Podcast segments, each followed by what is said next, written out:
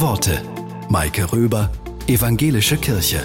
Es ist alles andere als einfach, mit Hass und Gewalt umzugehen. Oft lässt es mich ratlos und schockiert zurück oder erzeugt sogar Gegenhass. Eine gute Art, damit umzugehen, beschreibt die Publizistin Caroline Emke.